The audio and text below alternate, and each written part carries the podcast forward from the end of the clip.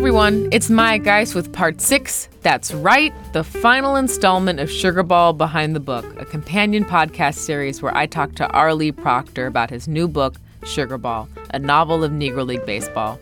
If you're just joining us, I'd recommend you start with part one. In this final episode, I ask R. Lee to pull back the curtain. My burning question for the author what's real and what's not? Join us as we unravel the threads of fact and fiction, delving into the mind of the storyteller and his creative process, where the rich tapestry of history meets the art of storytelling.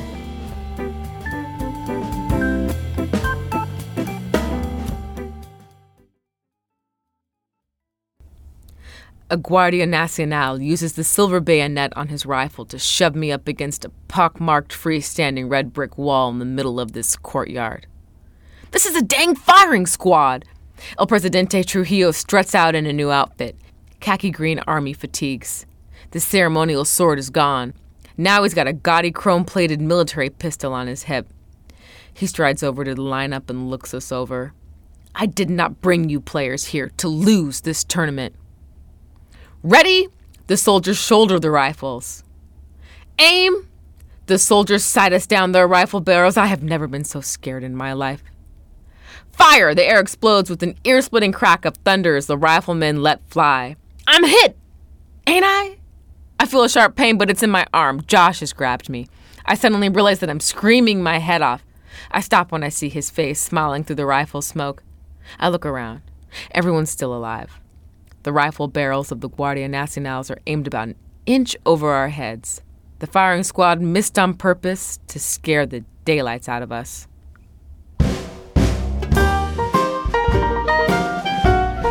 Are again, Rich. Yeah, this is great. It's our it's our sixth and final episode. Oh boy, I'm gonna miss it. You know.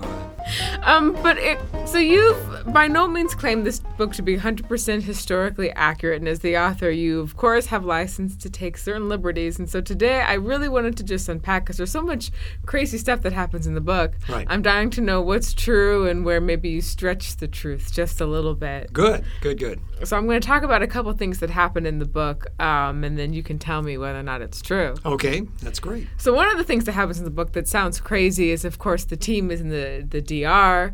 Um, they are losing games because they're having a little too much fun partying at night. And essentially, they get put in front of a firing squad as a way of warning them that you know you're not here to lose games. We brought you here to win the game. So is that true? Did that happen? Well, one of the great things that, that I love about this story is that often the craziest stuff is the, the true stuff. The firing squad is absolutely true, and the reason I know this is because uh, several of the players left memoirs, and at least three of the players mentioned the the firing squad. You know what happened is they they were there for this short series. They lost a couple of games because they were partying too much because they were so beloved in the DR. All of these people wanted to take them out and celebrate them. And they had so much trouble with race prejudice in the U.S. They were just delighted with being held up as the gods they were. So after they lost the game, they were supposed to get back in the bus, and the bus was going to take them back to their hotel. Well, the bus didn't go back to the hotel. The bus took them to a prison where they, true story, they were lined up against a brick wall, and there was a firing squad there. And they're all, you know, oh my God. And uh, Trujillo himself is there. Trujillo comes out, uh, does the ready aim, and then at the last second, he says fire, and the players fire about, you know, six inches above the players' heads. And Trujillo says, I didn't bring you down here to lose these games. And uh, so they sort of got the point. That, that was the time when they started to say, this isn't what it seems to be. so we need to figure out what's really going on. That's when they found out all of the stuff about the sugar growers and Trujillo's election and who Trujillo really was and how he was thought of by the people, which is as this kind of fascist tyrant type. And yeah, so true story. Sounds like a real gentle reminder, a subtle refocusing. Yes. Um, uh, amazing. And the Pittsburgh Crawfords, um, who, you know, these three are playing for when the book kicks off, and mm-hmm. Peanut's working for um, that team. Is it true that the Crawfords that they were owned by a gangster? Yes, yes. The, they were owned by a guy named Gus Greenlee, mm-hmm. who started out as a bootlegger in Pittsburgh in the late 1920s. made as made a lot of money as a bootlegger. When Prohibition uh, ended in 1933 he decided to move into what was called numbers. I don't know. Do you know what numbers are? No, uh, uh, numbers were a, I guess you'd call it a racket. There was a basically uh, a numbers runner would go around to various locations, and people would bet on three numbers: five, seven, eight, uh, and then give the numbers runner a dime or a dollar or whatever. So that so then the next day, three numbers would be posted as the winning numbers. And if you won, you got paid off, I think, like six to one or 10 mm. to one or something like that. Mm-hmm. Um, so it, w- it was this kind of like, um, uh, it was based on quantity as opposed to quality. In other words, like in, in Pittsburgh, there were thousands of people every day who played the numbers. Mm. And uh, usually the three numbers were taken from uh, typically like the New York Stock Exchange at the end of the day, the last three numbers of that day's number of transactions. Hmm. So everybody could go to the paper and see what the numbers were. Oh, how funny. Yeah. Uh, this was a hugely, hugely lucrative business.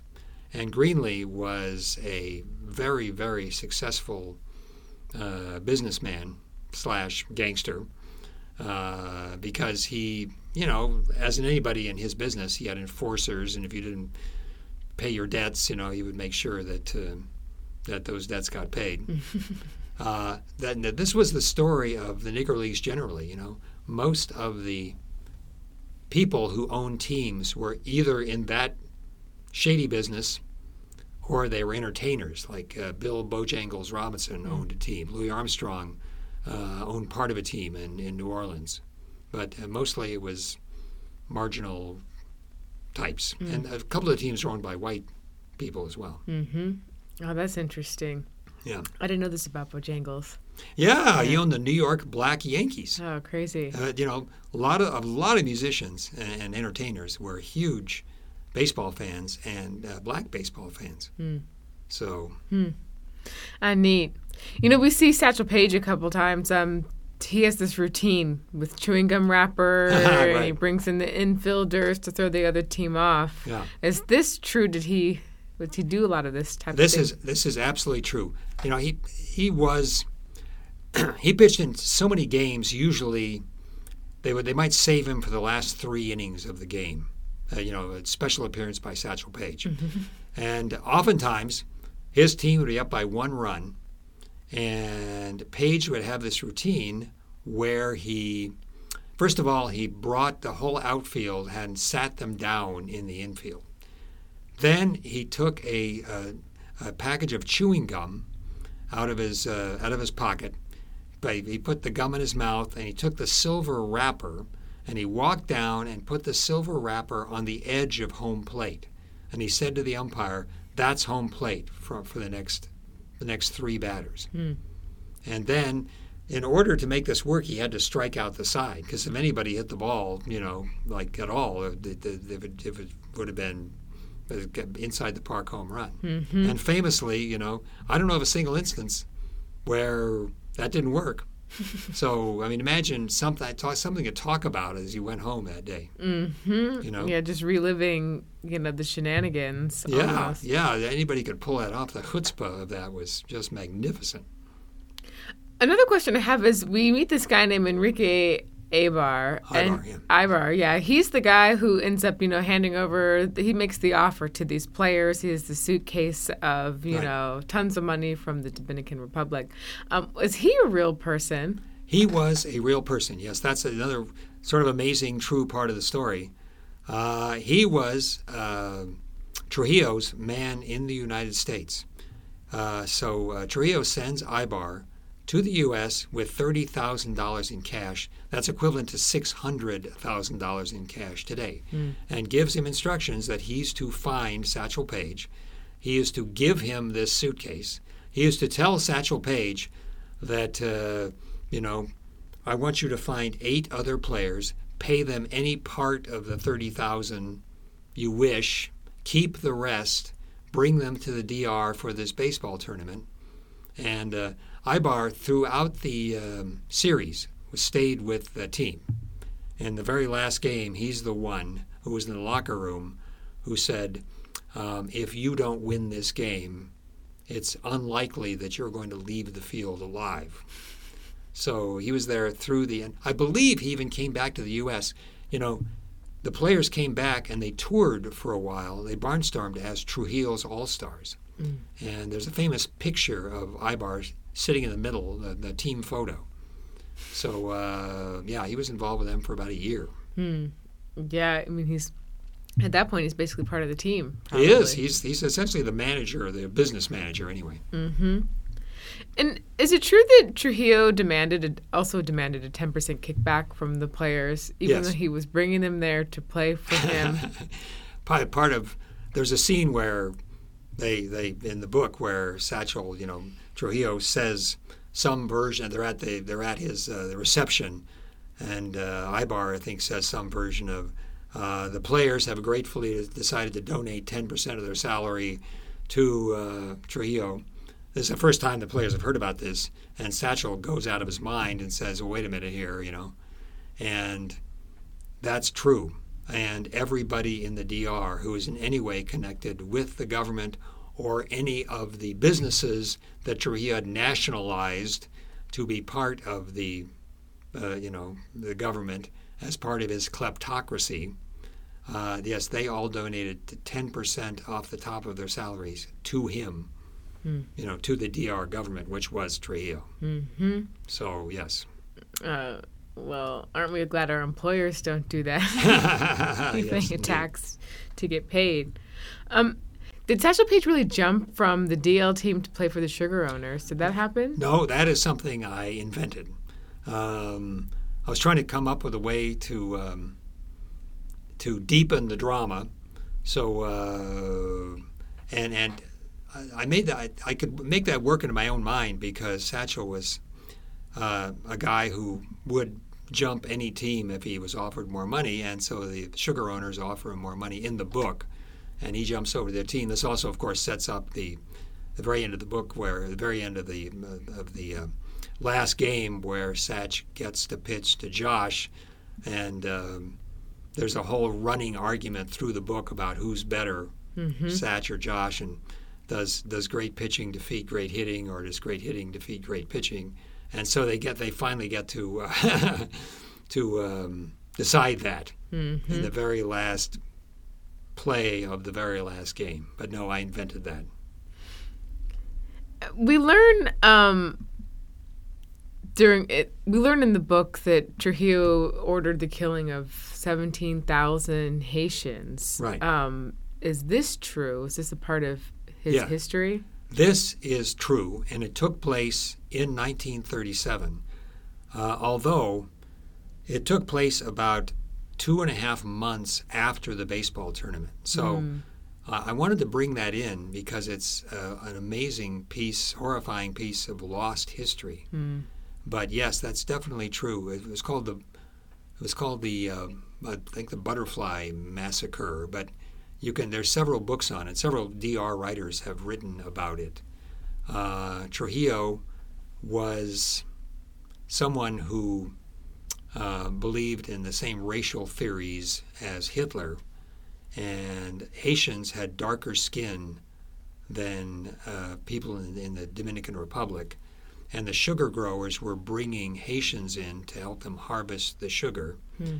And Trujillo had this irrational thing about the pollution of the DR race by these Haitians or whatever. And he ordered his National Guard to slaughter the Haitians who were in the DR with machetes. Hmm. Um, I mean, uh, so it was even more horrifying. I think it's in some ways it's more horrifying than if they were shot. Mm-hmm. So they were machete to death and thrown to the sharks, you know, mm-hmm. which is in the book. And I, I imagine knowing this obviously put the sort of final game into clear focus for the players. Where, I mean, did they were they really playing for their lives? Well, as I said, the the the that was called the Parsley Massacre. I'm sorry, the Parsley Massacre took place three months after the players left the DR. But it is true the players thought they were and probably were playing for their lives because in the last game, where it all came down to this last game, where if Trujillo lost, he would have been disgraced directly before the presidential election. Mm-hmm. Where had he lost, everything would have been lost for him. Uh, he had his militia lining the stadium. So imagine you had 1,500 troops on a baseball field lining the field with chrome helmets and guns glistening in the sun. Uh, you could hardly have a more direct statement of the stakes of the game mm. than that. And the players knew that was that, those were the stakes. Well, thank goodness we didn't have to find out. yes, yes. And last but you know, of course not least, what happens after the last game? Like we know that they sort of they managed to escape back to the US, but you know, what became of these players? Um, well, in the in the book, this is a, yet another thing I invented in the book, after the last game, when they think, okay, the last game's taken place, now we can get out of here, Trujillo gets up and says, I'm making these players the Dominican national team, and they're going to stay mm-hmm. here and play. So now the players are faced with, you know, how how do we escape from the island? And uh, so there's a you know a chase scene where they they have to they they I think in a very hopefully clever way uh, deceive their captors and manage to get off the island. Uh, the truth is that after the last game, Trujillo said to them, You know, I'd love it if you would go on a goodwill tour and play some games throughout the Dominican Republic to publicize our great victory.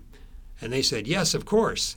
Then they went down and got on the Pan Am Clipper and took, you know, got out of there as quickly as possible. But they did once they came back. They did tour as uh, Trujillo's All Stars for a while. Hmm. But they could not wait to get out of there because you know they knew as long as they were there that their lives were in danger. Mm-hmm. So yeah, it's one thing to have your life sort of at risk at home, yeah, familiar territory. Yeah, quite another to be in a different country. That's true. That's true. Yeah, but again, it just sort of speaks to the promise in one place, right? The grass is always greener. say, right? That's true. That's true. I, I, I made most of these changes because I wanted this book to appeal to young people who had read Harry Potter, and I wanted them to have that kind of sense of fun and danger and jeopardy, uh, and and think that boy, I've got to learn more about this you know, so that that was that was my goal. So so far, I'm getting good reactions. So yeah, I would say you've accomplished it. oh, thank you, thank you so much. Well, thank you so much, Rich. Again, congratulations on completing the book, on publishing it. Yeah, it's a masterpiece. um, yeah, and I, I um, I can't wait for the next one. Oh well, good. Yeah, good. You know, so. Uh, yeah, I'm, I'm pondering several subjects, among them uh, doing a book about uh, uh, something happened in 1939 where uh, there was a big band singer named Herb Jeffries who was um, sang with the Earl Hines Band. Mm. And Jeffries was doing a gig and he went out behind uh, the theater to, to smoke a cigarette. And there's a little kid there. This is a true story. There's a little kid there who's crying, a black kid. And Jeffries goes over and says, Well, what, what's wrong? And, he, and the kid said, well, we were playing Cowboys and Indians, but they wouldn't let me be a cowboy because they said there were no black cowboys. Hmm. And Jeffries is outraged by this and saying, Yeah, of course, there was a lot of black cowboys. There's some famous ones. Mm-hmm. So, true story Herb Jeffries found a movie producer who produced B Westerns. And he and this movie producer produced four uh, Westerns with all black casts. Uh, one was called Harlem West of the Pecos, Harlem Rides the Range, the Bronze Buckaroo rides again. He's called himself the Bronze Buckaroo. Mm. So I'm thinking that's a great story to do the story about that, you know, what it was like to do that. Once again, as a kid, sidekick, see it through his eyes. Okay, and, well, uh, tell me when it's done, Rich. okay, I will. I'll read get, it. You'll get the very, very first copy.